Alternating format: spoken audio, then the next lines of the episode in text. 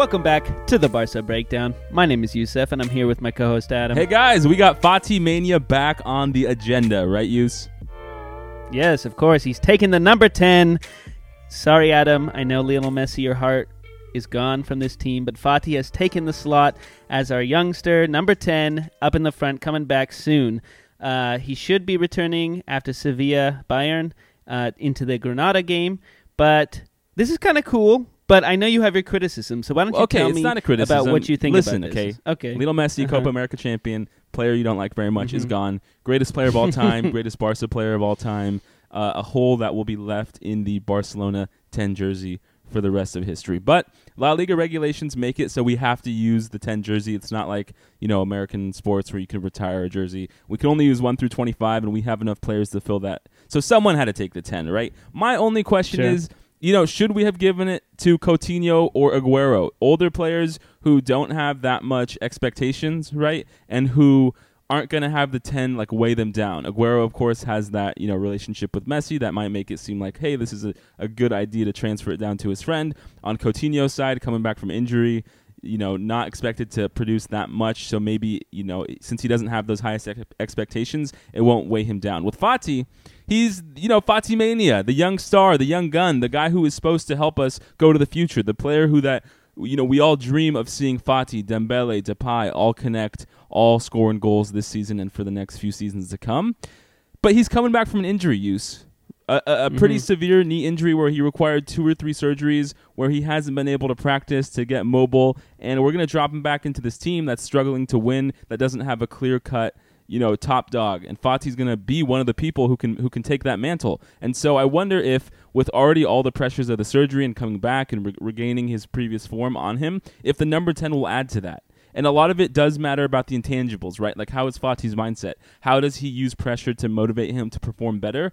I don't know that yet. I haven't known Fati, you know, as a as a professional player for that long. Of course, only been like two years uh, on the Sure. A team, and so I just I worry that maybe it's a little bit too soon, and that the pressure will weigh him down even more than the pressure he already has. And if he has a few games of bad form to start the season, which is totally totally expected and and totally okay, that might you know spiral him down into a place of low confidence, and then we could get something like we saw with Coutinho, where you know he just didn't ever feel good on the pitch.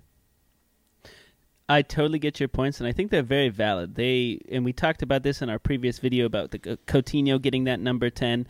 But at the same time, I think Fati is a player that has a mindset like Pedri. He's willing to work. He's willing to work hard. He wants to perform well. He's young. He has the energy. He did have his setback with this injury, but I think he's going to come back strong. And even though Messi's not there, he still has. Um, he still has Dembele and uh, Depay, excuse me, to play with, and you know if he needs someone with more experience, he has Aguero. And Aguero on that is I'm just not sure if Aguero should be taking number ten because I don't know how long he's going to be there. Um, uh, not to say that Coutinho shouldn't get have gotten it, but at the same time, and I think this is what it really comes down to is they Barcelona can monetize Fati number ten much better. Financial ruin at the moment. I think that's going to help them Well, pick up And Fati's the future, right? I mean, you know, as much Yeah, as the the, the reasons sure. why I don't think he should, Fati's the future. If uh, we're gonna get out of this hole and Laporta's whole, Mhm. you know, project this summer, which kind of burned a lot of fans, but is looking towards the future, towards getting us on good wages and getting us, you know, young players who are gonna succeed. The whole project is gonna revolve around Ansu Fati, uh, along with Pedri sure. and Frenkie de Jong, and so. Mhm. It, it does make a lot of sense. Fati is the guy who probably should get it. It's just a matter of should he have gotten it two seasons from now or right now coming back from an injury. Uh, you know, as always, please hit that subscribe button and then let us know in the comments what you guys think if Fati should get the number 10, how he's going to perform this season. And then we had one other player, right, who changed jerseys, which Mhm. was uh, Ousmane Dembele finally taking the number seven, which he used to wear at Dortmund. Now that Griezmann has gone to Atletico, that seven is open. So it's good to see Dembele get it. As you guys all know, I'm a huge Dembouz fan, and I really hope to see him do well. It kind of is a dream come true to think about Dembele, Depay, and Fati together in that front line, right, Yus?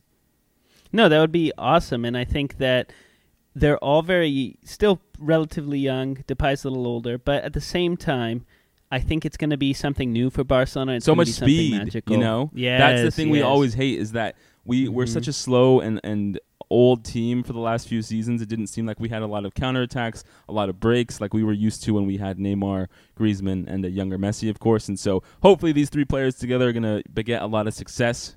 But as we transition use, there is some more topics to cover. The first one being this whole Umtiti Laporta meeting that seems to be all over Mhm. social media, in which you know it started out a little bit.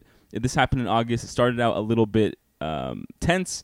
But then Umtiti told Laporta, "Hey, you know what? I never thought the Barca physios knew what I was doing right. I have been training with a trainer all summer to get my form back. I'm not trying to screw over the club." Laporta kind of said he understood his situation. Umtiti started to cry. Laporta told him he would do his best to try and get Koeman to, you know, play him Mm. more. So, do you think Umtiti has a chance to regain the confidence of the fans, of you personally, and you know, get at, get back somewhere to the level he used to have? Because we've been very loud critics of Umtiti and the way his wage bill is affecting the team. So now that we know we have to keep Umtiti, do you think there's something of a player here that can be salvaged for you know our success, especially considering that Piqué is getting older, Eric Garcia is young, Mhm. he could go through bad form. Lenglet is injury or is mistake prone. Araujo is also getting his bearings under him as well. Umtiti could be important. What do you think?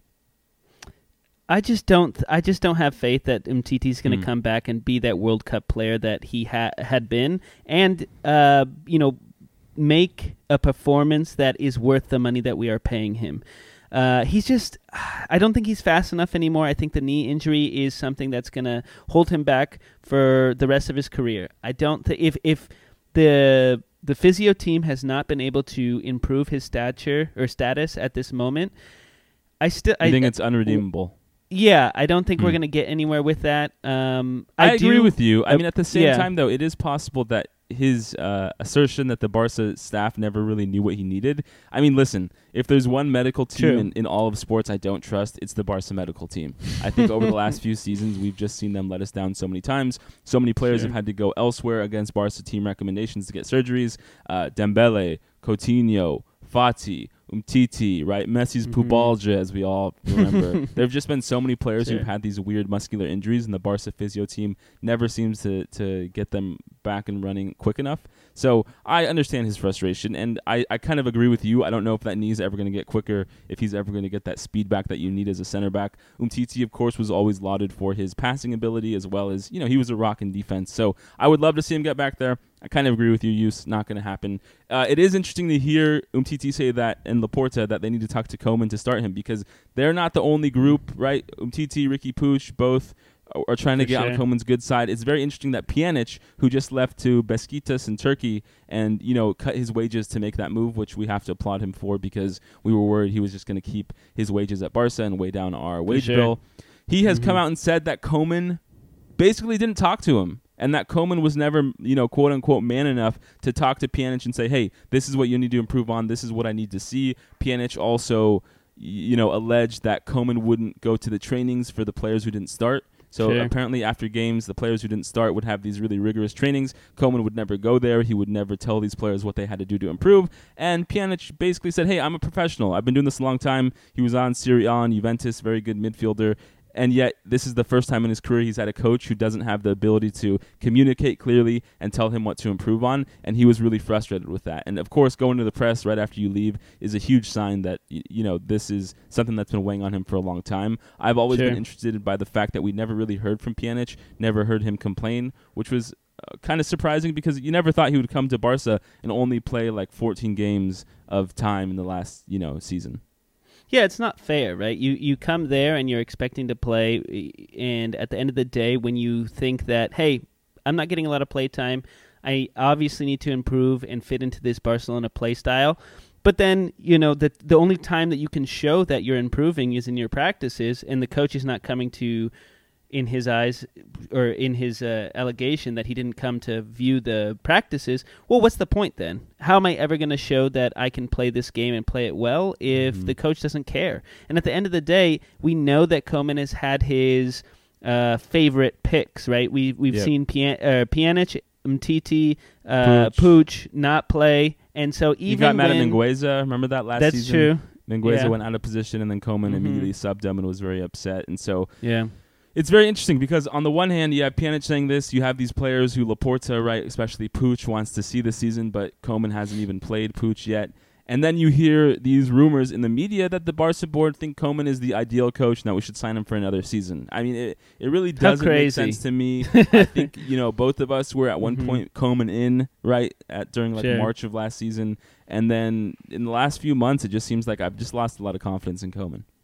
But how how can we how can those rumors come out and say he's the ideal coach? I'm not sure what's ideal about what's been going on. These yeah, about last- about uh, you know pissing away the league at the end of last season, about Yeah. losing that first PSG game at home like four one, about you know uh, drawing against teams already and, and and making bad subs and not making subs proactively and using the same lineup over and over and having other teams prepare for it. I mean, it just seems like But- tactically on offense, we're just uh, we don't have a, a, a clear vision Yeah. or goal.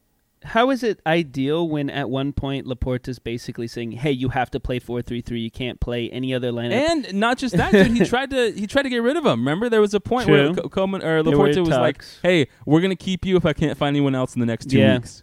For right? sure. And so I don't Yeah. understand. I mean, a lot of, as we always talk about, a lot of the media in Spanish and European soccer football is very biased, and it's a lot of Mhm. reports from certain teams trying to get a certain narrative out there. So maybe that's what we're seeing. Uh, I think that's all we have for you guys today. Thank you guys so much for listening. Please hit that subscribe button, like. We will see you very soon because we have Bayern Munich coming up Ugh. right after the international Don't break. So me. everyone, put up some prayers, you know, thoughts, whatever you need to do. Thank you guys. Thanks, guys.